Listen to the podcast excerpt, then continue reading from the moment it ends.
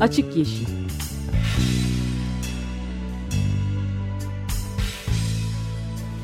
Hayatın, politikanın ve sokağın çevre ekoloji gündemi.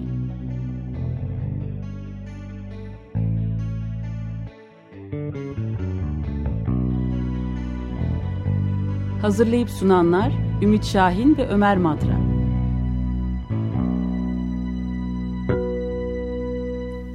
...94.9 Açık Radyo'da Açık Yeşil başlıyor. Benim İç Şahin. Ben de Ömer Madra. Ve destekçimiz Ayak İzi ve Sürdürülebilirlik Derneği'ne teşekkür ediyoruz bu hafta.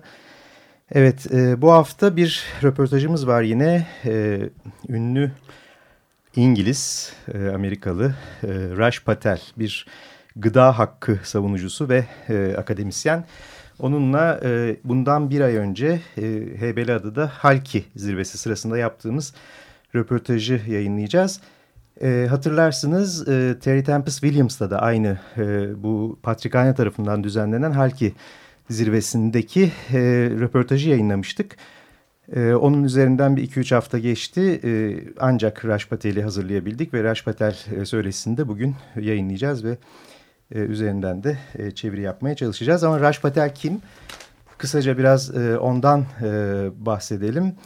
E, Patel e, 1972 doğumlu, e, annesi Kenyalı, babası Fijili. Ama İngiltere'de e, doğmuş büyümüş bir, e, daha doğrusu pardon sadece İngiltere'de değil Zimbabwe, Güney Afrika ve Amerika Birleşik Devletleri'nde de uzun süreler yaşamış e, bir aktivist aslında. E, ve e, en çok da işte Via Campesina dahil bu, bu gıda egemenliği hareketleriyle birlikte gıda hareketinin içerisinde yer almış bir aktivist. Aynı zamanda Oxford'dan ve London School of Economics'ten dereceleri var, master ve doktoraları var felsefe, politika ve ekonomi hakkında. Şu anda da Amerika Birleşik Devletleri'nde Berkeley Üniversitesi'nde Kaliforniya'da e, konuk öğretim üyesi olarak ders veriyor. Önemli kitapları da var. Evet iki tane çok önemli ve aslında şöyle biraz bayağı bir kendi alanında e, Wikipedia'nın tanımına göre e, sosyal adalet yazınının edebiyatın diyelim ya da rockstar'ı diye bir tanımlama yapmış. Yani çok iyi bir hatip gerçekten, iyi konuşma yapan ve aynı zamanda aktivist tabii. Uzun yıllar Afrika'da yaşamış, orada araştırmalar da yapmış bir isim. İki kitabı var. The Value of Nothing e, bir tanesi yani nasıl çevirelim? Sıfırın değeri. Sıfırın değeri. Diğeri çok güzel ama Stuffed and Starved. Yani e, doyup e, patlamak üzere ve açlıktan ölmek üzere diye evet. çevirebiliriz herhalde. Aynısı, e, ikisi aynı anda. İkisi aynı anda. O kitap bende var maalesef bitirememiştim ama bu vesileyle şimdi e, bitiririm onu. Evet. E, Raj Patel'le kısa bir söyleşi 10-12-13 dakikalık bir söyleşi e, yaptım orada konuşmasının hemen ardından ama bütün e, aslında önemli konulara kısa kısa değinme şansımız oldu.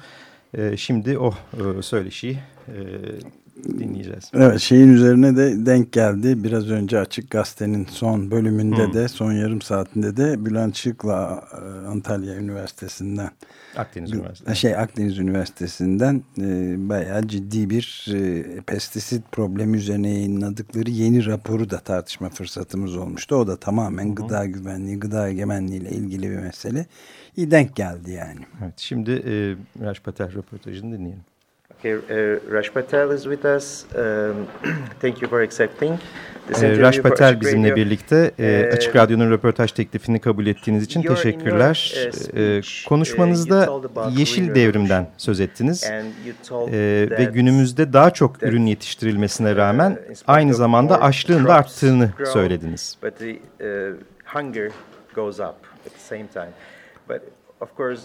Ee, ayrıca yaygın bir iddia olan dünyadaki mevcut açlık nedeniyle daha fazla tarımsal ürüne ihtiyacımız olduğu görüşünden e, bahsettiniz. E, bu görüşün neden doğru olmadığını anlatabilir misiniz?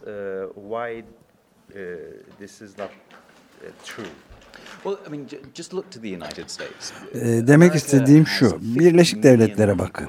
Amerika'da açlık tehdidi altında yaşayan 50 milyon insan var. Bu da bu insanların yoksulluk nedeniyle yılın belli bir anında bir sonraki öğünlerini nereden bulacaklarını bilmedikleri anlamına geliyor. Bu durum da elbette Amerika'nın elinde ne yapacağını bilemediği kadar çok ürün mevcut olduğu halde oluyor. Amerika'nın başlıca tarımsal ürünleri mısır ve soyadır ama bunun yanında tabii buğday ve pamuk da var. Bu durumda hiç kimse çıkıp Amerika açlarını beslemek için daha çok ürün yetiştirmelisin demeyecektir. Çünkü yığınla ürünümüz var. Asıl sorun yoksulluk. Yeşil devrimin hikayesi de hem tarımsal ilişkileri hem de tüketim ilişkilerini dönüştürmenin bir yolu olarak ortaya çıkması. Gıdaya piyasa aracılığıyla erişiyoruz ve piyasa aracılığıyla dağıtıyoruz. Dolayısıyla iki çok basit kural uygulanıyor.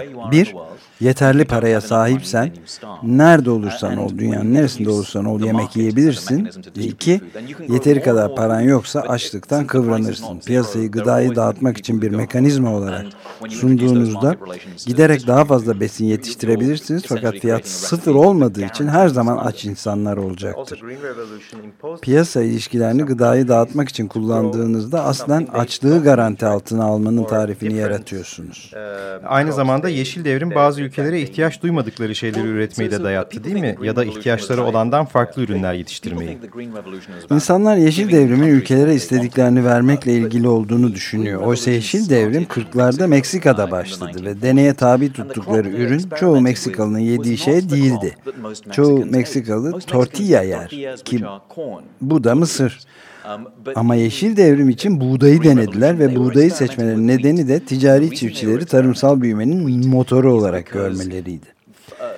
Yani buğdayı yoksul köylüler için değil, şehirdeki insanların ekmek bulması, buğday unundan yapılan tortillaları alabilmesi için yetiştiriyorlardı. Yani yeşil devrim fikri kırsal açlığı bitirmek için falan değil, kent nüfusuna açlıktan ölmeyecek kadar gıda sağlayarak onları yatıştırmak ve ayaklarının ayaklanmalarını önlemek içindi. Bu yüzden adı yeşil devrimdi. Çünkü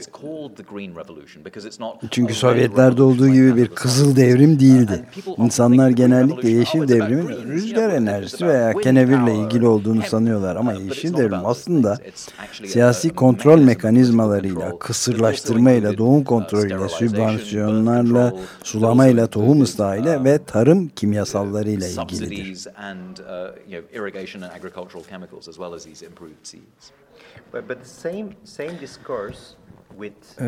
Oysa gıda krizi hakkındaki söylem ihtiyacın sonsuz olduğunu söylüyor. Şu anda zengin ülkelerin ihtiyacı ve arzuları için üretim Çin gibi ülkelere kayıyor. Siz de konuşmanızda Çin'in karbon salımının bu yüzden büyüdüğünü söylediniz. Çünkü Batı'nın ya da daha zengin ülkelerin ihtiyaçlarını karşılamak zorundalar. Dolayısıyla sorun iklim değişikliğiyle de bağlantılı the countries like China and you also said in your speech that İklim değişikliğinin genellikle kuraklık ve su krizi gibi sebeplerle gıda üretimiyle çok ilgili olduğunu düşünürüz. Fakat bu herhalde hikayenin diğer yanı. So I think it's also related with the climate change. We usually think that climate change is very much important for the food production because of drought, etc., for mm. the water crisis, etc. But this is also another part of the story, I think. Right? Right. Uh, agriculture is both Doğru.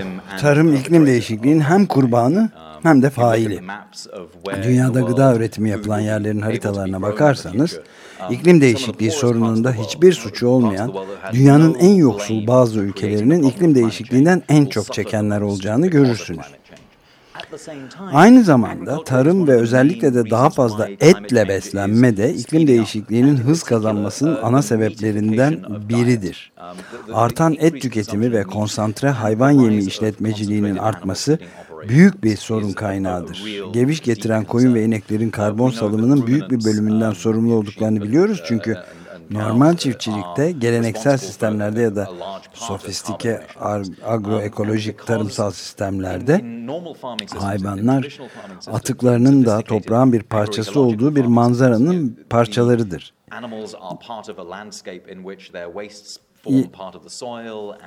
Yani karbon döngüsünün bir parçası olabilirler. Hayvanları bu manzaradan çekip çıkarmaya başladığınızda ve fabrikalara doldurduğunuzda ki yeni işletme sistemi budur.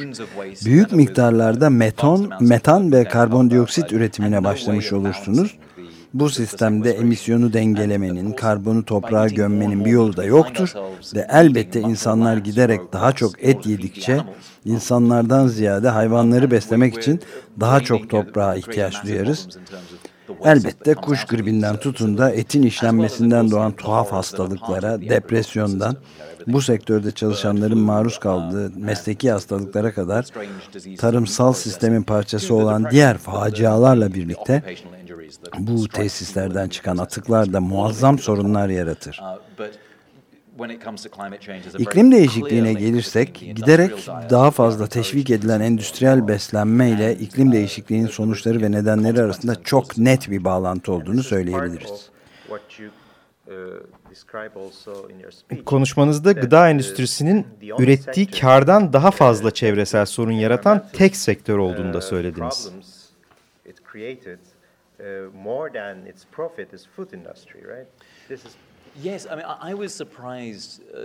Evet, bir muhasebe grubu olan KPMG'nin bu raporunu öğrendiğimde ben de şaşırdım doğrusu. Bir dizi endüstriye bakarsanız, fosil yakıtları endüstrileri de dahil, verdikleri çevresel zararın, ürettikleri karın yaklaşık yüzde otuzu olduğunu görürsünüz. Tabii onların çok çok büyük karları var ve bu yüzden de tabii çok büyük bir çevresel ayak izi oluşturuyorlar. Ama gerçek şu ki KPMG'nin raporu gıda endüstrisinin çevresel zararının ihtiyatlı bir varsayımla karının yüzde 224'ü olduğunu ortaya çıkarıyor. Yani gıda sanayi yarattığı karın iki katından daha fazla çevresel zarara neden oluyor. Muazzam, muazzam bir sorun bu.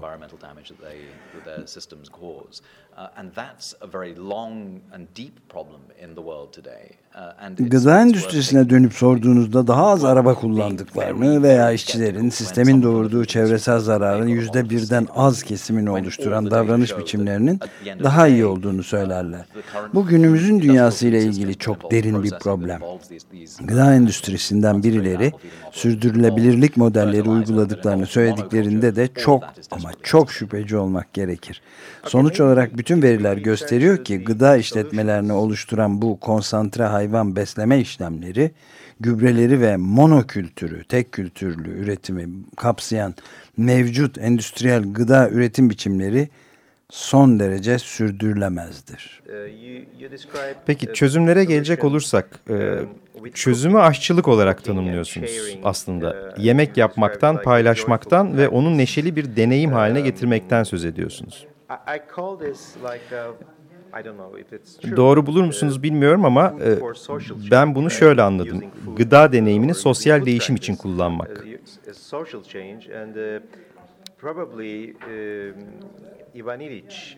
Ivan Illich buna muhtemelen şenliklik, şenliklilik derdi öyle değil mi?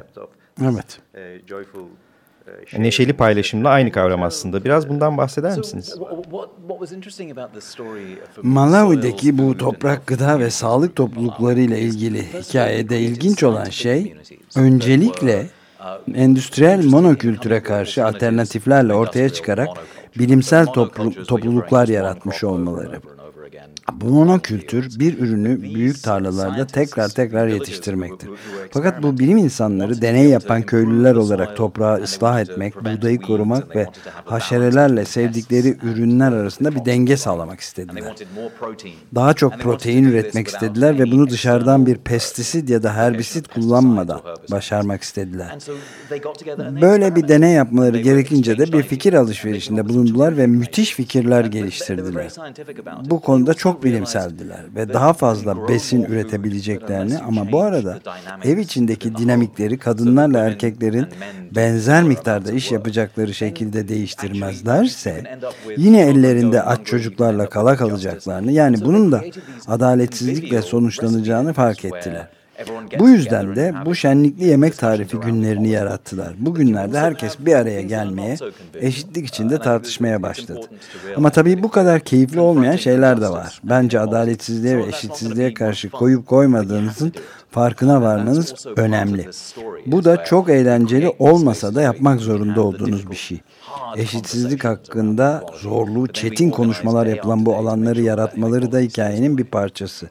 Daha sonra da eşitsizliğin geri gelmediği geldiğinden emin olmak için sürekli örgütlü olmak gerekir. Sanırım bu agroekoloji konseptinden biraz fazla bir şey değil mi? Daha topluluk temelli bir şey. Evet, agroekoloji fikri tarımla etrafını çevreleyen ekolojinin birbiriyle uyumlu olmasıyla ilgilidir. Fakat işin dağıtım kısmı gıda egemenliği denen şeyle ilgilidir ve herkesin yemek yiyebilmesini sağlamak için bütün toplumun içinde yer aldığı bir tartışmayı gerekli kılar. Uluslararası çiftçi grubu La Via Campesina'dan gelen bu gıda egemenliği fikri, yarınki yemek yeme şeklimizin son derece önemli bir parçası. Sadece topraktan bir şeyler elde etmenin yeni yollarına değil, aynı zamanda herkesin daha iyi beslenmesini sağlayan yeni politikalara da ihtiyaç var. Bunun hakkında bir belgeseliniz var değil mi? Evet, önümüzdeki yıl gösterime girecek olan Generation Food adlı belgesel filmde bu politikaları ve çiftçilik sistemlerinin bazılarını inceliyoruz. Son sorum bizim geleneksel sorumuz. Dünya nereye gidiyor desem ne dersiniz?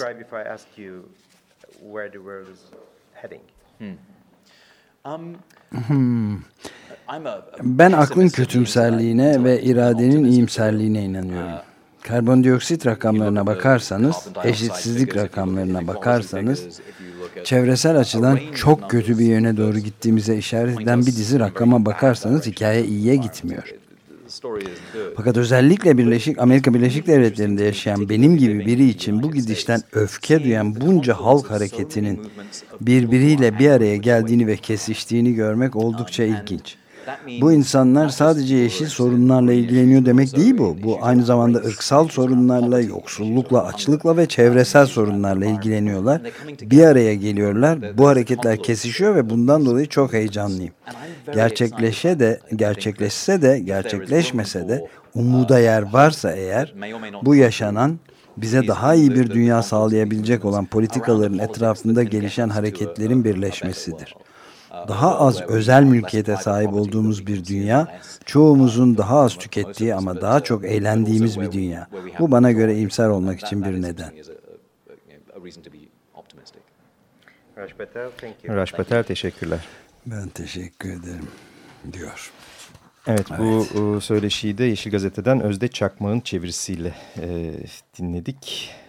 Bu arada bir de not demin söylemeyi unuttum. Raj Patel tam da e, söyleşiyi bitirirken söylediği bu hareketlerin birleşmesi meselesini söylerken boş konuşan e, bir insan değil. Kendisi 1999 Seattle protestolarının örgütleyicilerinden biri aynı zamanda. Yani bu alternatif küreselleşme hareketinin ve bütün bu yeni çağın 21. yüzyılın e, küresel mücadelesinin başlangıcını oluşturan Seattle'ın e, aktörleri arasında evet, Şeyde de öyle tabii devam ediyor. Bütün bu e, New York'taki büyük yürüyüşte evet. de her yerde var kendisi. Evet. Çok önemli ve çok özlü, esaslı bir söyleşi.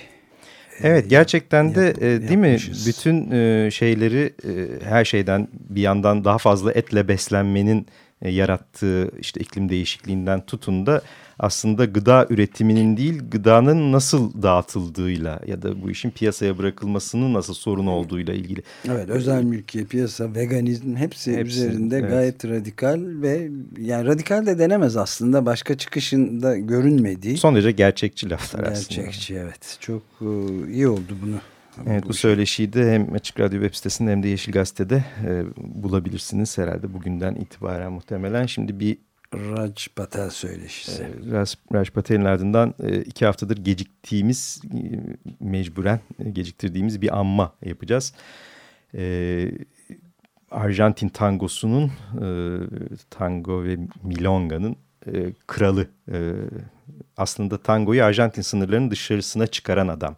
Carlos Gardel bundan e, 80 yıl önce ölmüştü. 11 Aralık 1890 doğumlu Carlos Gardel, ölüm tarihi 24 Haziran 1935. 80. ölüm yıl dönümünde onu anmak gerekiyor. E, biz de hani bu hafta başlayalım eğer vakit bulursak daha sonra da devam ederiz. E, Carlos Gardel'in en bilinen e, tangosunu bugün çalalım. Por una cabeza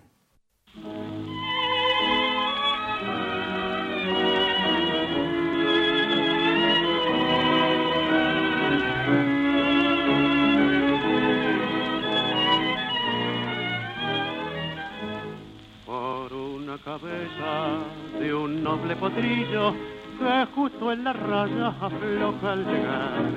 Y que al regresar parece decir no olvides hermano, vos sabés no hay que jugar. Por una cabeza me tejón de un día de aquella coqueta y risueña mujer que al jurar sonriendo el amor que está mintiendo quema en una hoguera todo mi querer por una cabeza todas las locuras. Tu boca que besa borra la tristeza calma la amargura.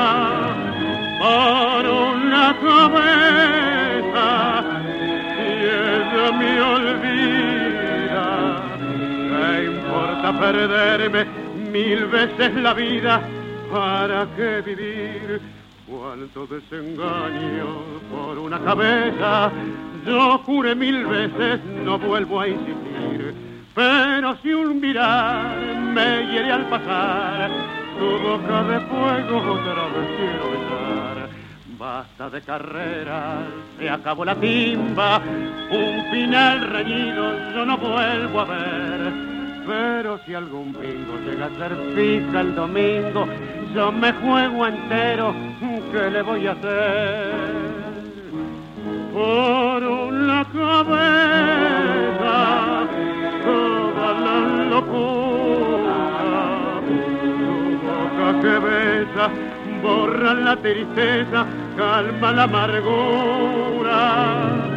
Por una cabeza y ella me olvida. ¿Qué importa perderme mil veces la vida? ¿Para qué vivir? Evet, Poruna Cabeza, Carlos Gardel'in e, herhalde en ünlü şarkısı, en Evet. ünlü tangosu. E, onun da 80. ölüm yıl dönümünü almış olduk. Evet e, kalan e, zamanımız içinde de birkaç önemli aslında rapor ve bilgi var elimizde onları kısaca paylaşalım demiştik. Bir tanesi yani Racmatel çok denk geldi zaten bu elimizdeki pestisid e, raporuna Türkiye'deki durumun bayağı vahim haline. Ee, bir başka vahamet durumu da OECD'den geldi. Orga, e, Ek- Ekonomik e, İşbirliği ve Kalkınma Teşkilatı diye. Dünyanın en zengin aslında en hali vakti yerinde varlıklı ülkelerinin kulübü. Aslında Soğuk Savaş döneminin e, batı bloğu değil mi? Evet. Evet yani hiç şey yok burada. Lamıcımı olmayan sağ bir kuruluş yani mevcut düzeni korumak için. Onlardan inanılmaz bir rapor geldi. Gözlerime inanamadım yani. Ee, önümüzdeki en acil ilk atılması gereken adım kömürü yok etmektir diyorlar. Bunu söyleyenler OECD yani, An- Angel Hurria diye bir genel sekreterin ağzından yapılmış bir açıklama var. Yanlışlıkla dememişler yani. Hayır Fiona evet hiç ve şöyle de demiş gayet e, oldukça radikal bir dil kullanmış Angel Hurria. E, hükümetlerin iki defa düşünmesi lazım yeni bir termik santral, kömür yakıtlı termik santral açarken yok üç yok dört defa düşünmeleri lazım demiş. Yani açıkça yeni herhangi bir kömür yakıtlı termik santral açacaksan olamaz demiş. Yani yoksa gezegenin geleceğine en büyük tehdit bu diyor. Yıllarca devam edecek salım yapmaya bu santraller diyor ve sonuç olarak da çok da önemli bence bir terim kullanmış. Yani o civarda kullanılan jargona uygun. Stranded assets yani boşa gitmiş yatırımlar, boşalmış, içi boşalmış yatırımlar olacak. Batık yatırım Evet. de, diye de çevirebiliriz herhalde bunu. Çünkü, yani bunları naftalinleyip e, rafa kaldırmak zorunda kalacağız. Çünkü ya, ekonomik hayatları bitmeden, ömür süreleri dolmadan çok önce kaldırmak zorunda kalacağız. Yani biz doğayla tabiatla doğrudan bir çatışma hattı üzerine, güzergahı üzerindeyiz demiş. Yani inanabiliyor musun? bir OECD'den böyle bir laf geldi. Yeni bir araştırma ve şöyle rakamlar da var. O daha da e, bizim aşina olduğumuz şeyler. Mevcut eğilimler doğrultusunda salımlar artarsa ve bu işte Çin başta olmak üzere ama Hindistan geçiyor şimdi bu sıralarda Çin'e yaklaştı yeni kömür santralleri. Türkiye'de 80 yenisinin yapılması için hummalı bir çaba varken filan. Yani bu trendlerde giderse kömürden elde edilen e, enerji e, şeyi e, enerji yakılması sonucu 500 milyar ton karbondioksit atmosfere şu anla 2050 arasında yani 35 sene içinde atılmış olacak. Ne kadar bir daha 500? 500 milyar yani yarım 500, trilyon 500 ton. milyar ton demek e, bir yılda bütün dünyada şu anda e, salınan her şeyden salınan karbondioksitin 10 katı demek yaklaşık. Evet yani bu akıl almaz bir şey ve bu e, bir de o şu Bill McKibben ilk yaptı bu hesabı. Mesela, Carbon Track yani. Initiative'den aldığı verilerle. Şimdi onu da doğruluyor. Yani Bill McKibben'ın adı geçmiyor burada tabii ama raporda karbon bütçesinin yarısını sadece tüketmiş oluyoruz. Bu kömür santralleri. E, tabii. Yeni tabii, kömür 1 trilyon ton e, bütçemiz kaldı. Evet, 1 trilyon yani. bütçe kaldı. Yarım trilyonunu buna götüreceğiz. O zaman da iki dereceyi bilim insanlarının e, hemen hemen tamamının üzerinde e, hem fikir olduğu yani iki derecelik endüstriye göre endüstri çağına göre iki derecelik sıcaklık artışını önlememiz imkanı kalmaz o zaman diyor. O bütçe yani eşik eşik aşılmış olur diyor. Ki mesela Hansen gibi James Hansen gibi çok önemli iklimciler iklim araştırmacıları bunun bile iki derecenin bile çok yüksek olduğunu hatta bunun şeyi garantileyeceğini söylüyorlar. Yani iklim yıkımını game is over dedikleri ikiyi aşarsak. Yani sonuç olarak e, alternatif bulunması gerekir demiş. OECD söylüyor bunu bir kez daha altını çizeyim. Ee, Allah biz söylemiyoruz. evet, Ekonomik İşbirliği ve Kalkınma Ajansı'nın kuruluşunun, kulübünün Paris'ten önce Paris'teki Aralık'ta yapılacak iklim e, konuşmalarında, görüşmelerinde yeni bir anlaşmaya varılacağını ve bağlayıcı bir antlaşma yapılacağını söylüyorlar ya, düşünüyorlar, umuyorlar. O zaman bunu mutlak surette devreye sokmamız gerekir.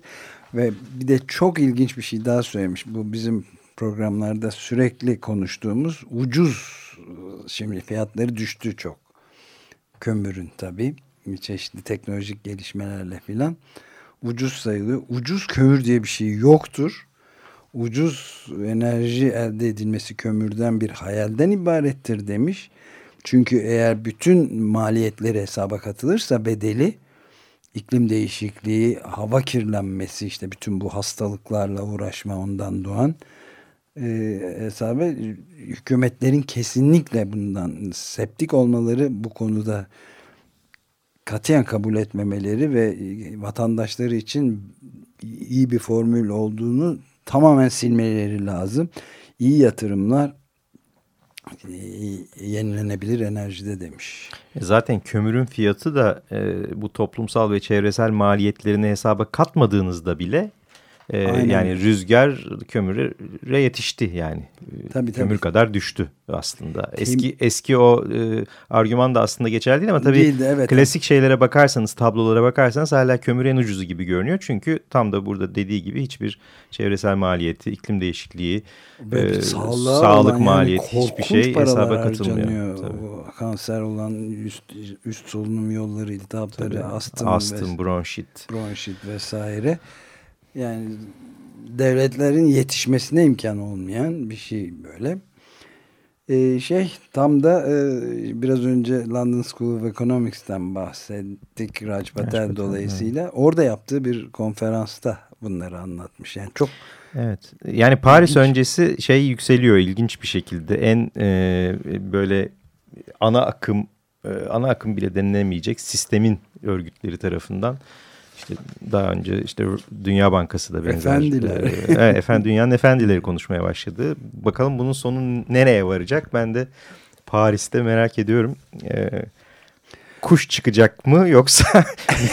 E, son bir şey de ekleyeyim bir araştırmada. Bu daha uzun tartışırız. Demirel'in de vefatından sonra büyük hidroelektrik santrallerin, barajların ilk defa tarihte e, yapılan bir araştırmada e, fevkalade zararlı olduğu, eko, ekosistemi mahvettiği e, açıklanmış, tahmin ediliyordu ama Evet. ilk defa araştırma özellikle Brezilya'da Brezilya'yı mahveden Belomonte. bir, evet, Belomonte ve Brezilya yüzde yetmişini mi ne sağlıyormuş elektriğin bunlar. Bu da yeni bir araştırma onu da söyleriz. evet gelecek hafta görüşmek üzere. Hoşçakalın. Hoşçakalın.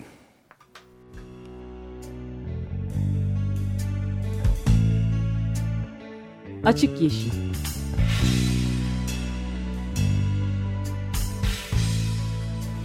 Hayatın, politikanın ve sokağın çevre ekoloji gündemi.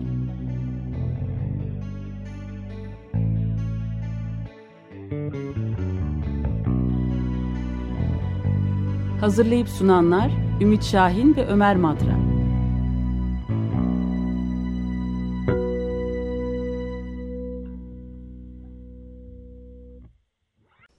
Açık Radyo program destekçisi olun. Bir veya daha fazla programa destek olmak için 212 alan koduyla 343 41 41